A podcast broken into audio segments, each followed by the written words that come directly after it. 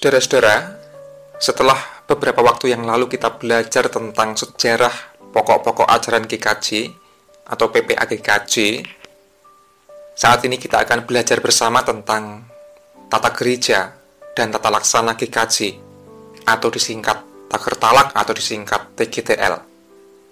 Nah, awalnya GKJ memiliki tata gereja, belum ada tata laksana. Nah, dokumen gereja berupa tata gereja dan tata laksana adalah salah satu dokumen yang penting bagi GKJ dan baik kalau kita sebagai orang-orang GKJ belajar bagaimana sejarah dan perkembangan lahirnya tata gereja. Pada tahun 1931 ketika GKJ lahir dalam sidang sinode yang pertama di Kebumen, kala itu belum ada nama GKJ, tentu saja. Waktu itu sebutannya masih Pasamuan Gereformed ing Jawi Tengah. Mengapa disebut begitu ya karena waktu itu orang-orang Kristen dari etnis Jawa memang hasil dari sending Belanda, khususnya adalah gereja Gereformed dari Belanda itu. Makanya namanya masih Pasamuan Gereformed ing Jawi Tengah. Ketika GKJ lahir, tahun 31 belum ada tata gereja. Nah, setahun berikutnya, 1932, di Jogja diadakan sidang sinode yang kedua. Nah, waktu itu ada perubahan nama sinode. Tidak lagi menggunakan nama Gereformed, namun menjadi Sinode Pasamuan Kristen ing Tanah Jawi Tengah Sisih Kidul di tahun 32 inilah ditetapkan peranatan pasamuan Kristen ing Tanah Jawi Tengah Sisih Kidul. Wah, namanya sangat panjang. Di dalam peranatan pasamuan itu terdapat empat hal yang diatur. Yang pertama adalah jabatan gereja, yang kedua persidangan gereja, yang ketiga pelayanan dalam gereja, dan yang keempat pembinaan atau siasat gereja. Baru empat hal itu karena masih sederhana. Lalu lompat di tahun 1949 atau kurang lebih 17 tahun setelahnya terjadi penyatuan Sinode Jawi Tengah Sisih Kidul dengan Sinode Jawi Tengah Sisih Ler menjadi Sinode Jawi Tengah. Karena terjadi penggabungan sinode itu, maka tata gerejanya pun harus diubah atau disatukan. Waktu itu penyatuan tata gereja menggunakan konsep dasar tata gereja Pasamuan Kristen Jawi Tengah Selatan. Lalu setahun berikutnya tahun 1950 di Purwokerto ditetapkanlah tata gereja penyatuan tadi yang bernama Pranatan Pasamuan Kristen ing Jawi Tengah. Lalu tiga tahun berikutnya tahun 53 GKJTU Jawi Tengah Sisihler Kolowau memisahkan diri. Namun tata gerejanya masih belum berubah. Pada tahun 1958 di Kebumen mulai ada perubahan nama dari Pasamuan Kristen Jawi Tengah menjadi GKJ, Gereja Kristen Jawa. Nah, perubahan itu dimulai dari gereja-gereja lokal. Tahun 58. Baru pada tahun 1961 di Magelang itu sinodenya berubah nama menjadi Sinode GKJ. Jadi nama GKJ Gereja-gereja Kristen Jawa itu baru dipakai secara sinodal sejak tahun 61. Nah, pada tahun 1964 di Salatiga ditetapkanlah tata gereja GKJ. Tata gereja ini sudah lebih kompleks dan lebih lengkap. Ada bagian mukadimah yang berisi eklesiologi GKJ. Ada bagian umum yang mengatur lembaga gerejawi, persidangan, perwakilan GKJ, kekayaan, kuasa, dan hak milik. Ada bagian khusus yang mengatur jabatan, persidangan, pelayanan, dan pembinaan. Jadi, tata gereja GKJ tahun 64 sudah lebih kompleks. Kita melihat ada perkembangan yang cukup signifikan tahun 1974 di Salatiga ada usul untuk membentuk tim revisi tata gereja. Jadi 10 tahun kemudian. Lalu tahun 75 masih di Salatiga dibentuklah panitia revisi tata gereja. Di tahun 75 ini juga terjadi pembagian wilayah sinode menjadi sinwil atau sinode wilayah. Kala itu GKJ terdiri atas sinode wilayah 1, 2, dan 3. Lalu, enam tahun kemudian, tahun 1981, di Purwokerto, konsep dari revisi tata gereja yang tadi diajukan oleh panitia itu dibahas.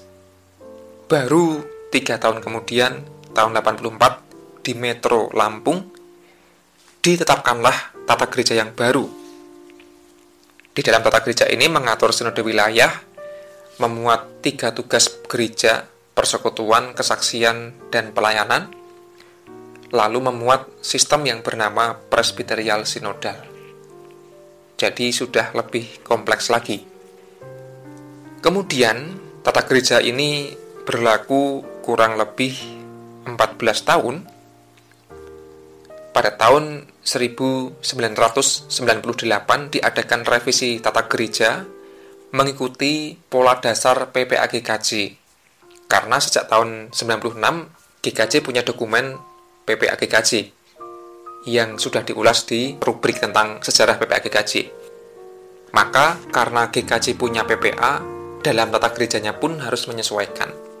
Maka di tahun 98 ada tata gereja yang baru. Nah, yang khas dari tata gereja ini adalah dihapuskannya sinode wilayah dan di dalam tata gereja edisi 98 pula baru muncul pasal tentang perceraian. Nampaknya waktu itu perceraian menjadi pergumulan gereja secara sinodal dan di tahun-tahun sebelumnya itu nggak masuk dalam tata gereja. Lalu tahun 2002 di Wonogiri ada usulan lagi untuk merevisi tata gereja. Baru tiga tahun kemudian, tahun 2005, di dalam sidang di Bandungan, diputuskan adanya tata gereja dan tata laksana GKJ. Nah, Tata Gereja dan Tata Laksana atau TGTL tahun 2005 ini disusun oleh tim dan salah satunya adalah pendeta Dr. Andes Soekardi Citrodahono. Nah, karena Pak Kardi ini pendeta yang ikut menyusun TGTL 2005, maka beliau sangat fasih dan sangat menguasai. Di GKJ Pekalongan, Pak Kardi pernah memberikan penjelasan yang sangat memadai di forum-forum PA, di kelompok, dan itu dirasa sangat bermanfaat untuk pengetahuan gerejawi bagi warga gereja. Nah, maka ketika saya bikin rubrik tentang dokumen gereja, entah PPA, entah tata gereja, ini juga terinspirasi dari apa yang dilakukan oleh Pak Karti dalam rangka menjemaatkan dokumen-dokumen gerejawi. Ya memang ada banyak warga gereja yang sudah paham apa itu PPA, GKJ, apa itu TGTL. Namun barangkali ada yang belum paham dan belum mengerti seluk beluk isinya, rubrik semacam ini bisa bermanfaat. Nah, ke depan akan diulas beberapa pasal yang barangkali penting untuk kita ketahui. Nah, itu TGTL tahun 2005. Lalu, empat tahun kemudian, tahun 2009, dalam sidang Sinode di Jogja, ada usul lagi untuk merevisi TGTL. Dibentuklah tim revisi.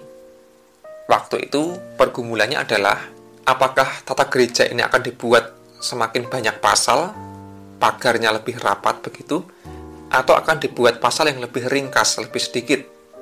Ibarat pagar ya pagarnya itu lebih renggang. Karena ada gereja yang pengen segala sesuatu yang diatur dengan jelimet, namun ada gereja yang kepengennya jangan semua hal diatur dalam tata gereja dan tata laksana. Karena pergumulan tiap gereja itu beda-beda dan malah banyak menimbulkan konflik. Selain itu, pergumulan waktu itu adalah apakah revisi tata gereja tata laksana ini hanya parsial saja, hanya sebagian-sebagian saja, atau direvisi secara menyeluruh. Baru tiga tahun kemudian, di tahun 2012 di Kaliurang disetujui untuk merevisi tata gereja dan tata laksana secara menyeluruh. Maka dibentuklah Komisi Revisi TGTL. Nah, dalam proses revisi ini sangat panjang, bertahun-tahun, diadakan studi lintas ilmu, lintas komunitas, membangun kembali eklesiologi GKJ, melihat perkembangan-perkembangan zaman, dan lain sebagainya. Akhirnya, pada tahun 2015, di dalam sidang Sinode Istimewa di Prambanan, ditetapkanlah TGTL yang terbaru, edisi tahun 2015. TGTL ini mulai berlaku tahun 2016. Inilah TGTL yang sampai sekarang berlaku di GKJ.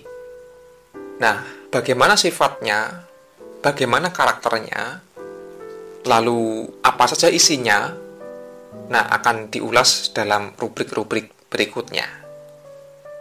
Demikian saudara-saudara, sekilas sejarah tentang lahirnya TGTL di GKJ, ada begitu banyak perubahan, ada berulang kali revisi, mencerminkan bahwa gereja ternyata terus berubah.